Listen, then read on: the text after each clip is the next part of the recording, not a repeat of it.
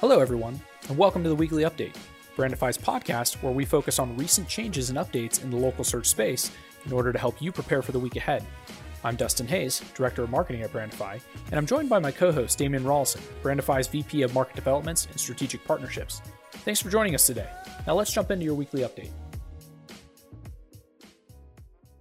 Hello, in our first item for this week, there's a new survey from Stackla that illustrates just how important user generated content is to consumers. The survey finds that 73% of consumers want brands to provide more authentic experiences, and 70% are looking for greater personalization.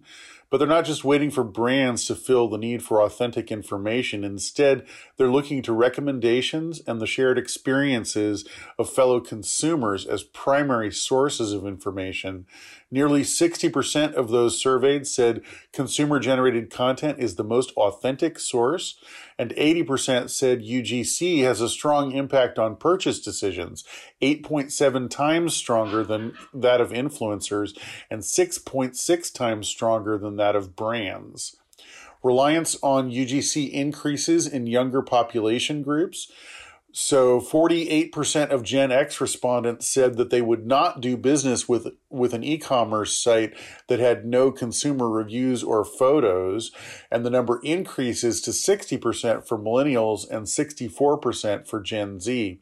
Younger consumers according to the study are especially interested in product experiences shared via photos and videos. Mark Crow has a new post on Bright Local that helpfully explains the steps for getting malicious or fake reviews removed from Yelp. Crow notes that 92% of consumers say that they are less likely to use a business with negative reviews.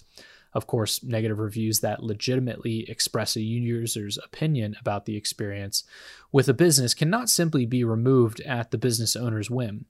But if you suspect a negative review has been paid for, say by a competitor or that it fails to reflect the actual experience of the author, perhaps that it misinterprets the facts, or that it's based solely on previous interactions with the business, or maybe that um, it's not on the experience the review is about, or that it's promotional or represents a conflict of interest, then you can appeal to Yelp to have the review removed, as Yelp's guidelines forbid reviews that meet any of these criteria. You'll want to make a strong case for the removal of the review, Crow recommends, including gathering up all evidence you can from your business records or, if relevant, from the behavior patterns of the reviewer as exhibited on Yelp. Once the review has been reported, it may take up to a week for the Yelp team to make a decision. If the review is removed, both the business and the reviewer will be notified. For our next item, we have a post from Tim Capper that illustrates what you can and can't edit in Google Hotel profiles it can be confusing to keep track of the elements that appear in business profiles on Google, especially because only some of the elements can be influenced by the bu- business via the Google My Business platform. There is probably no more challenging vertical in this regard than hotels because much of the business profile real estate has been co opted by Google for ad display as well as other data elements that come from Google and not the business owner. In Capper's post, he goes over details, some of which are applicable to other business types. For instance, he notes that you can upload photos to the hotel's uh, business profile, but cannot control which photo is displayed as the cover photo. You cannot remove the street view imagery from a profile, but you can move your business's map pin to a location that more accurate, accurately reflects the front of the building. Businesses of all types struggle with those issues. More specific to hotels are components like the book a room button, which is enabled by the presence of content from third parties like Expedia and can't be controlled by the hotel. Even the descriptive text under hotel details in Google profiles is supplied by Google and typically only can be edited by request if details in that description are inaccurate.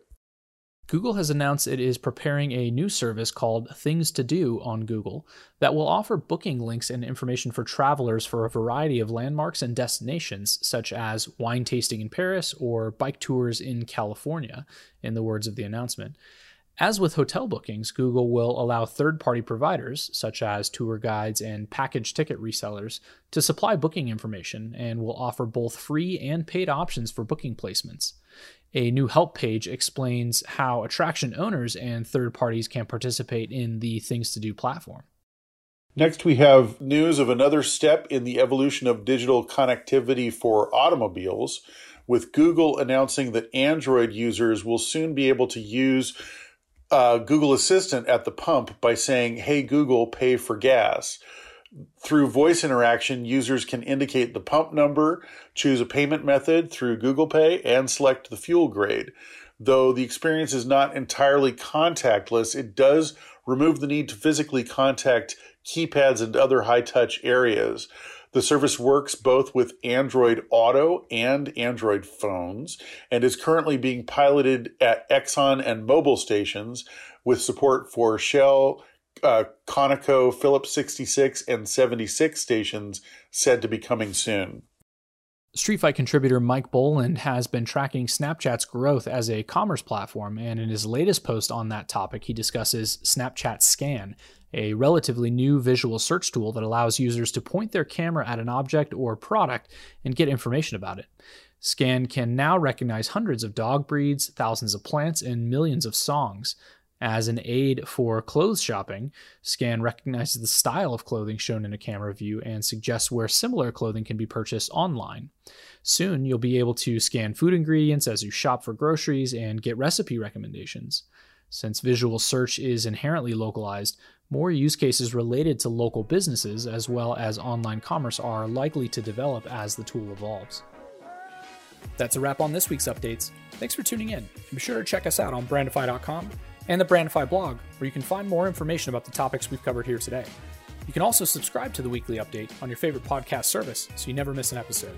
I'm Dustin Hayes, along with Damian Rollison, and we'll see you next time on the Weekly Update.